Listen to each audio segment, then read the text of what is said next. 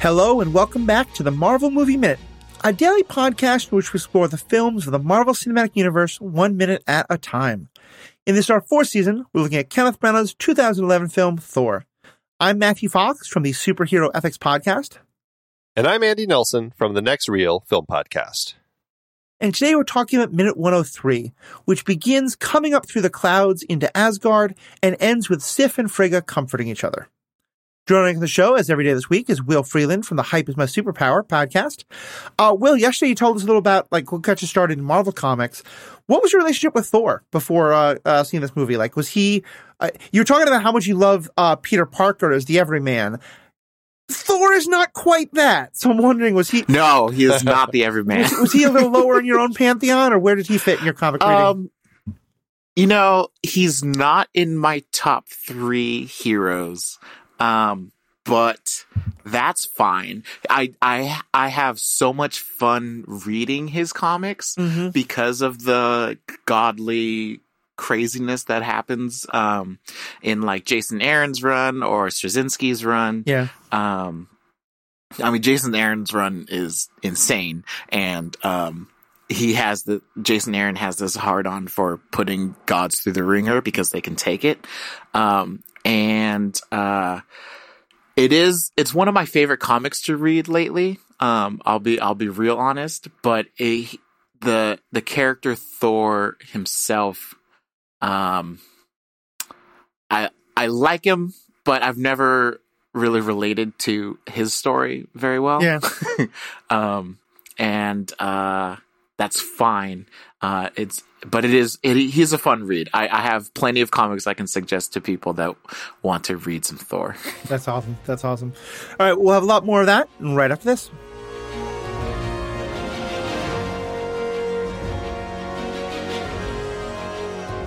We're getting close to the end of the season, and after this season, we'll have some hiatus episodes before we start the next one. If you want to tune into those hiatus episodes, you've got to be a member. So go ahead and get signed up. You can go to truestory.fm slash Marvel Movie Minute. You can find out what we offer to our patrons.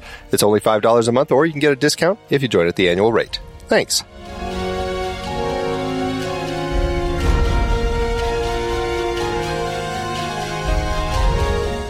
Welcome back. So again, we're having this trip back up to Asgard, and this time it's a lot shorter of a shot than we got last time.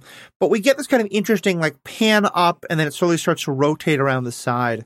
Um, what you all see in the the way the shot was done, especially kind of, I, I think there's a lot that we see, but there's a lot we don't see. Well, we don't see the floating buildings. they've they've only been in that one time, and I I uh, am very curious about them still. This one, I, it's a beautiful shot. I mean, it's it's that kind of that low sun. It very much looks like the golden hour here as well.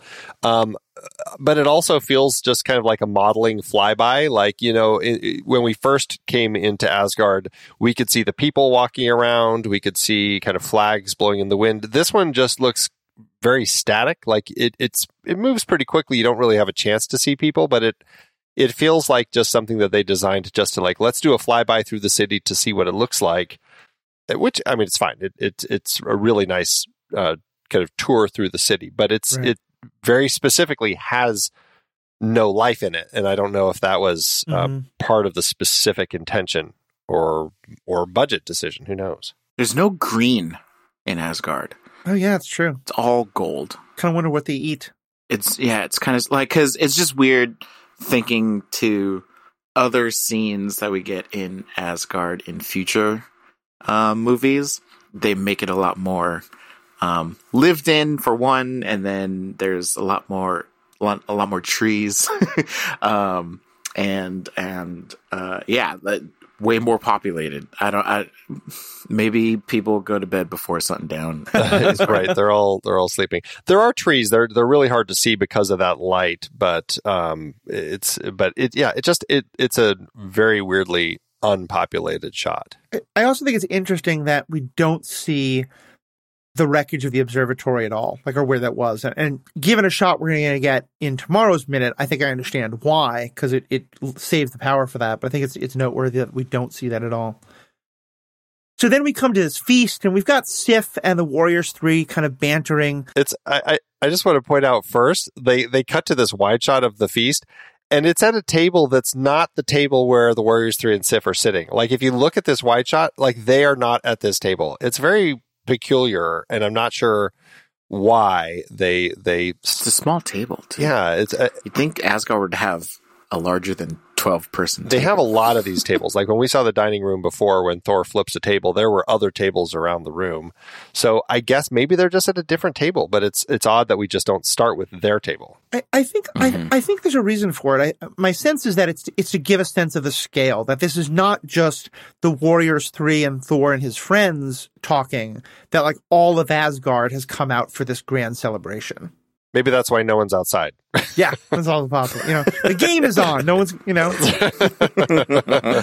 um, and, and I think there's a, a a beautiful counterpoint that's happening here because they're all like they're feasting. Um, Volstagg has to have food in both hands because haha, let's make fun of fat people. Not my favorite dynamic in the movie, but but there's a kind of like the fun banter that that uh, I think a lot of our guests have talked about happens in the comics a lot that we haven't really gotten, and we'll talk about the specific things that are said in a moment. But to me, what really struck me is that they're having this feast while the music is the exact same sad contemplative music. Because to me, that kind of feels like we're seeing that these characters are celebrating, but we, the audience, know better. We know that actually a tragedy has occurred. Uh, and, and so it's, it, it's harder for us to celebrate. And we'll, we'll see if some of the characters feel the same. What would you would you get out of that counterplay between the the celebration and the music? I guess I guess well like watching like Volstagg be you know life of the party and making light of um the pain that he may or may not be feeling inside um and you know the whole don't you know do not mistake my appetite for apathy that's one of my like favorite lines but um uh, I guess that's just that's kind of the Viking or warrior approach to you know tragedy is like why focus on the bad when we can celebrate the good? And right. you know we're still alive. We're still we're still um um living a a um a grand life. Let's celebrate that and um distract ourselves from the pain.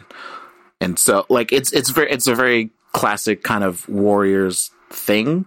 And in the comics, that's very much Volstagg's role a lot is being that distraction. And I think it, I think it works.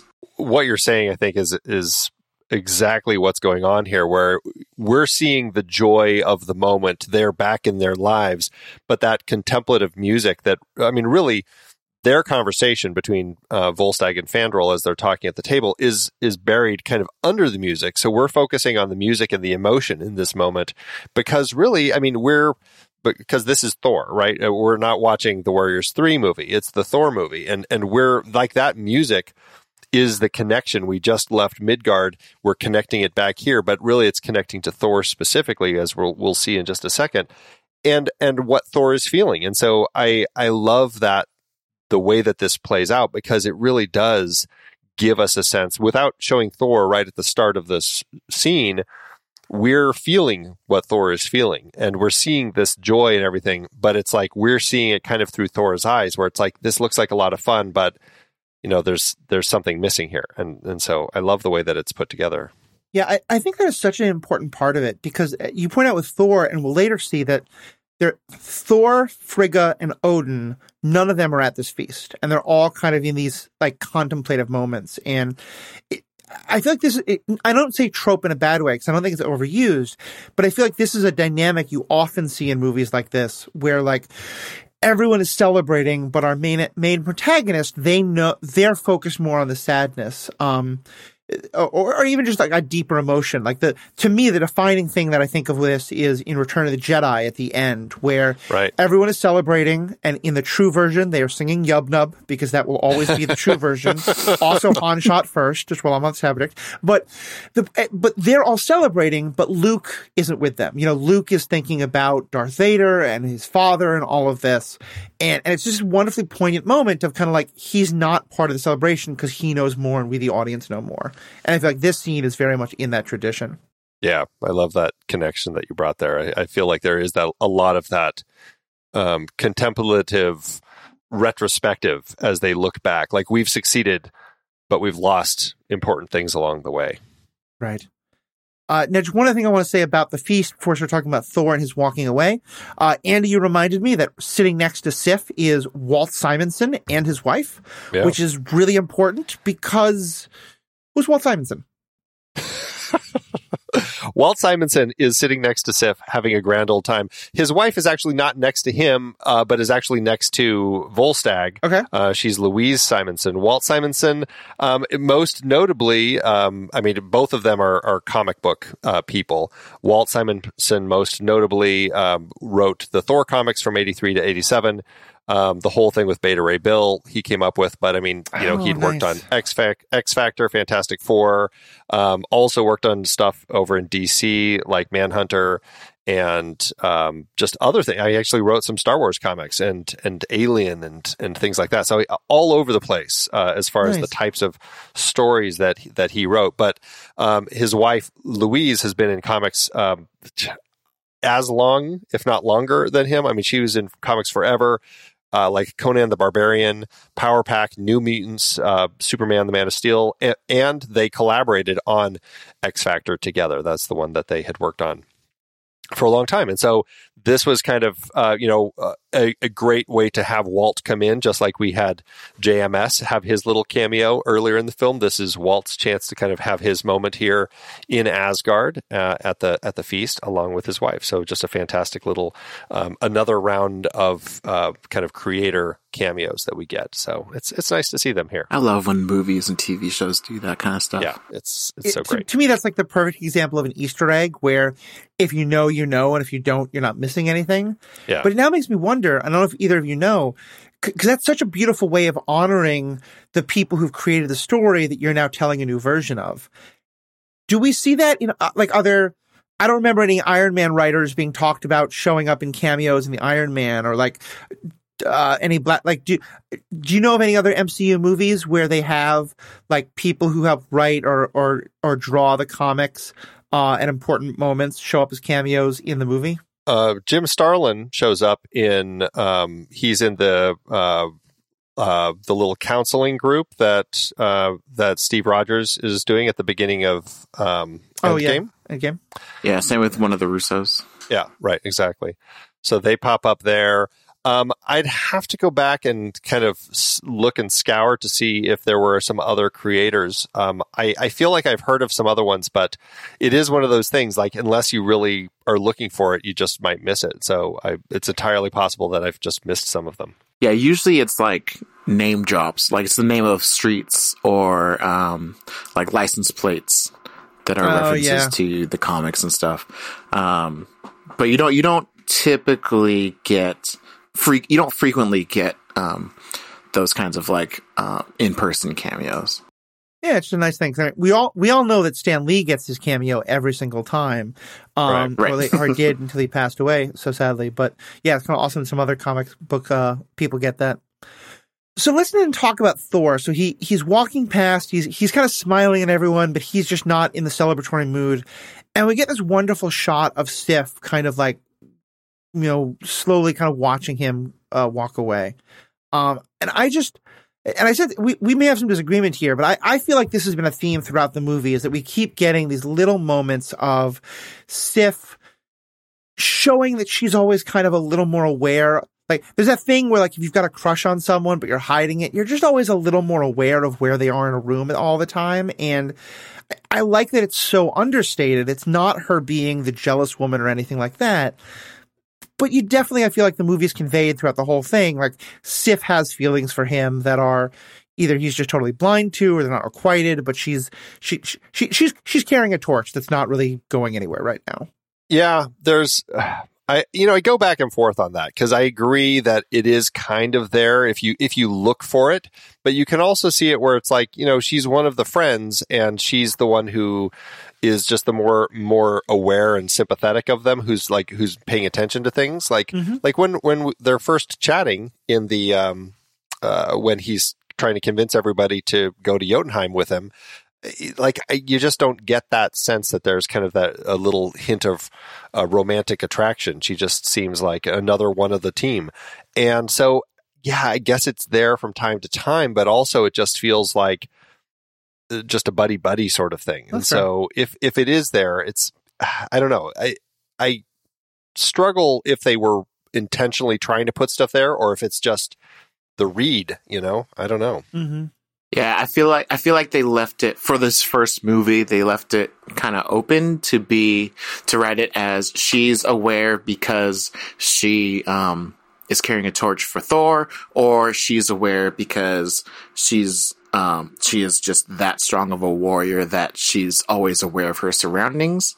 Um, whereas like with the Warriors three, they always have each other's backs. Sif as a warrior alone, she has to watch her own back, and so she's got to be more aware of the surroundings. I don't know. And if nothing else, it, it certainly seems like she has a higher emotional intelligence than the Warriors Three. You know, there's been a couple times where like Certainly. they're still in party mode and she gets the emotional depth of what's happening there. And, and yeah, it may also be like, I, th- if I remember correctly, in the second movie, her feelings are more, are more talked about. And so I may be kind of Yeah. reading that back into this, but certainly I feel like at least there's enough in here to set up what happens in the second movie. Right. Right. And and Will, that's actually a good question. What what's their dynamic like in the um in the comics, both in terms of like is there the the romantic aspect, but also just like does she have that kind of higher emotional intelligence level than the the Warriors three? I feel like where it's at now is, for lack of a better explanation, it's like it's a it's an acknowledged love from Sif to Thor.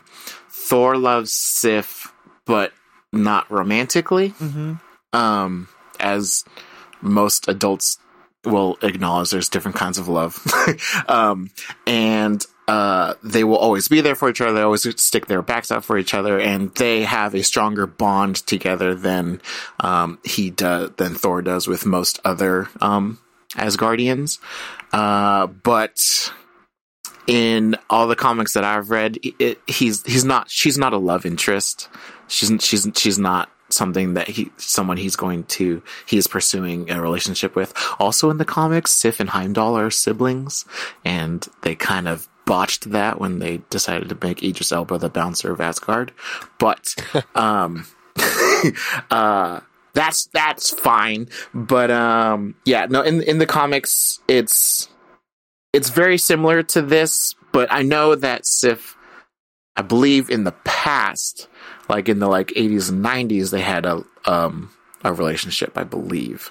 Um but as it is now since their rebirth in Straczynski's run with uh, Asgard being in Oklahoma, it is not a thing. Makes sense. Makes sense. Well, and certainly we know that you know in the mythology, Sif is Thor's wife. So there's always that kind of like little thing just hanging over the head of it too. yeah, right, right. Um, so so he kind of walks on and he gets to his mother and and they share this kind of nice moment where where he kind of like touches her and holds her hand for a second, then walks off. Um, which is something I noticed by the way in this. Every every named woman that we've really met in this movie watches Thor walk away. You know, like Jane. Jane, I guess, watches him Hmm. fly away. Here, Sif and Frigga are watching him walk away, A- and him and Si- and Sif and Frigga have this nice kind of moment where Sif is offering Frigga sort of emotional support. You know, I'm so sorry for your loss. Interesting, I think that she's the only one who's acknowledging that of everybody. Um, and then Frigga though starts like she puts out a hand as though she's comforting Sif. Um, so yeah, what do you all think of that last kind of interaction between the two of them? it's uh, you know I, I they're characters that I really enjoy, and I love this this little moment between them. I, I love watching Frigga. I love that of all of the Asgardians, um, she gets fantastic outfits. You know, different ones every time. Unlike anyone else, it's like Frigga always has something cool to wear. I just love it. Although Sif, actually, I, I don't know that that odd little collar thing that she has. I think is really um, neat that she has in this kind of uh, outfit in this moment. But there is this nice connection that we have here and and I guess what I I like about it the most is that we don't really you know Odin and Frigga are king and queen we don't see a lot of interaction of other people with them um, other than each other you know and so having this little moment here uh, or or like in a royal capacity where Odin is on the throne and somebody's talking to him or something you know and so I don't know. There's there's this moment here of like, I, I find it really interesting that she's, I mean, literally kind of reaching out to the queen in this particular moment. And I, I, it's is it like something that you're allowed to do? I don't know, but I love that she does it, and I love how Frigga reacts uh, in a way of accepting, and and I, I find it to be a kind of a, a touching, uh, you know, beautiful moment. Yeah, I uh, I kind of I kind of read that as like Sif treating Frigga as the queen and uh, just you know trying to be as like knightly or professional as she can hiding her own emotions and looking out for the queen, just being like, I'm so sorry for your loss because I know you lost a son, this, that, and the other. And then, and Frigga reaching out to Sif is like breaking down that, that wall of professionalism, just being like, I know you're, I know you care about Thor. This, this is the scene that to me speaks the most to Matthew's point of Sif holding a, a torch for Thor. Very much so, And yeah. Frigga just being like, I know you're grieving for Thor and with Thor. Um, like, let me comfort you as much as you're comforting me. Is it the I know you're not here for Loki? Yeah, right? Yeah. I- I- Let's be honest. Cause I think it's very intentional. Like I, th- I think there is something beautiful about the fact that that it is Sif who had the most conflict with Loki, who goes to to Frigga to say like, "I'm so sorry for your loss." And, and again, it's that emotional intelligence. Like Volstagg and the rest of them, they're not thinking in those terms. Um, they're just thinking, "We won. We didn't die. Huzzah! Let's let's eat and drink." Which not a bad attitude to have. Um, but but yeah, I think I think to me it, it's that th- this moment is what really confirms to me that the the look that Sif gave 30 seconds ago is supposed to be a little bit of longing and loss because and and we'll get more to this in the next minute I think Frigga definitely understands that and and kind of understands you know what what Sif is going through well, I mean, Loki used to cut her hair when she slept. but he, she gets revenge for that in the Loki TV show so exactly, and that's likely why um, you know they they have a little more of an extended scene that's similar to this in the second film because this is here and allowing for that kind of pining to be kind of opened up a little more. So, and uh, you know, as we've said, hopefully there will be that opportunity to explore that more in the fourth film as it uh, comes out soon. Yeah so yeah it, it's just a really kind of poignant way to wrap up the minute.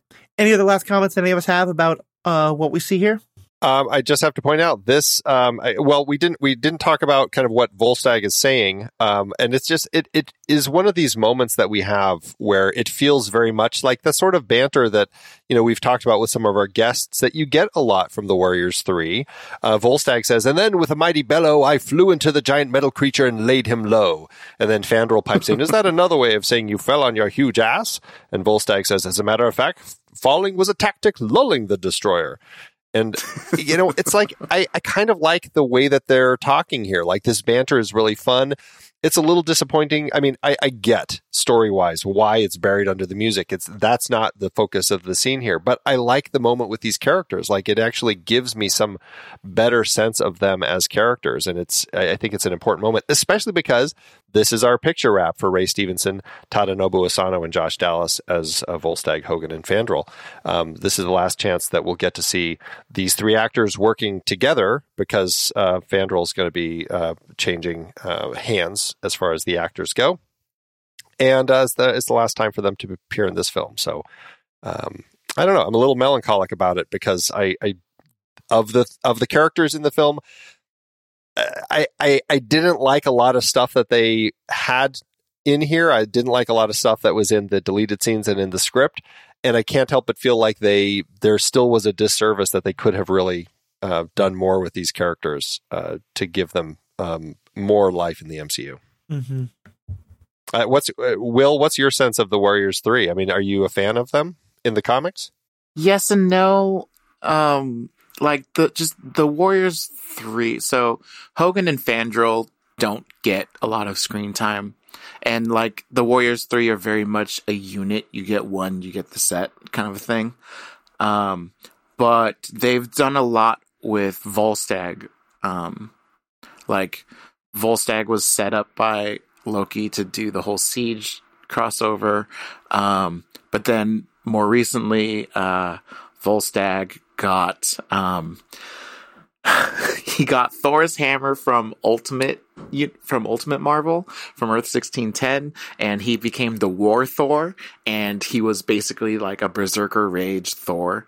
Um, uh, and that was, um, I mean, he basically lost it. He, you know, he got there's a, he's the only one that survived um, a very devastating attack um, while he was surrounded by a bunch of Asgardian children. It was dark, but um, uh, I've liked because Jason Aaron's done a lot of work with him, but Fandral and Hogun, like I couldn't tell you much of anything about either of them.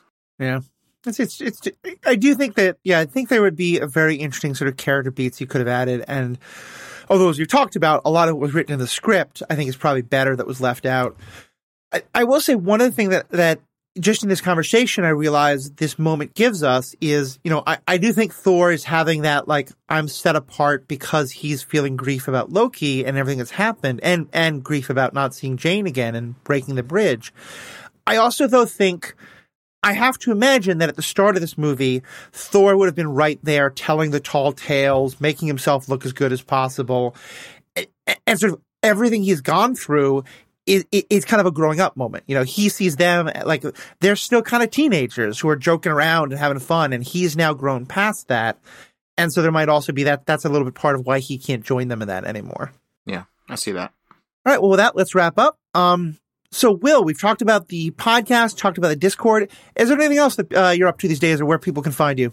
Are you tweeting or the like? My, I, I technically I have a Twitter. I am not active on it, but uh, I am, I am trying to use my Instagram to promote my Twitch more because it's the same name. Uh, just happens to be that way because that was my go-to name for a long time. It's like my gamer tag on Xbox. Um, and so feel free to go and follow me on Instagram. Um, I haven't posted in a little bit, but I'll post today to talk, to talk about uh, the recording for this or something. But and just yeah, just remind our listeners what is the name of that? Silver Dreamer, uh, Silver with a Y. Okay, S Y L V E R D R E A M E R.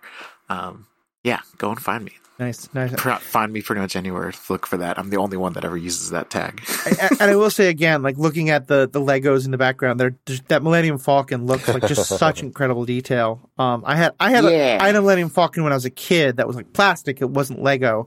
So knowing that's a Lego thing behind you is just amazing to me. Well, definitely check yeah, that out. We have a lot of fun on Twitch. Awesome. Awesome.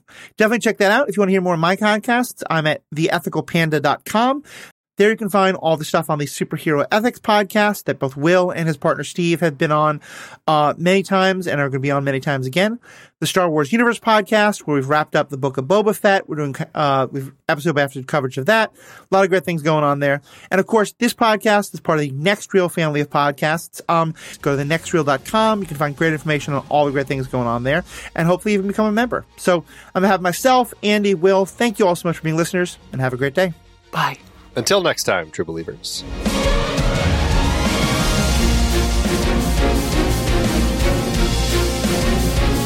Marvel Movie Minute is a production of True Story FM, engineering by Andy Nelson.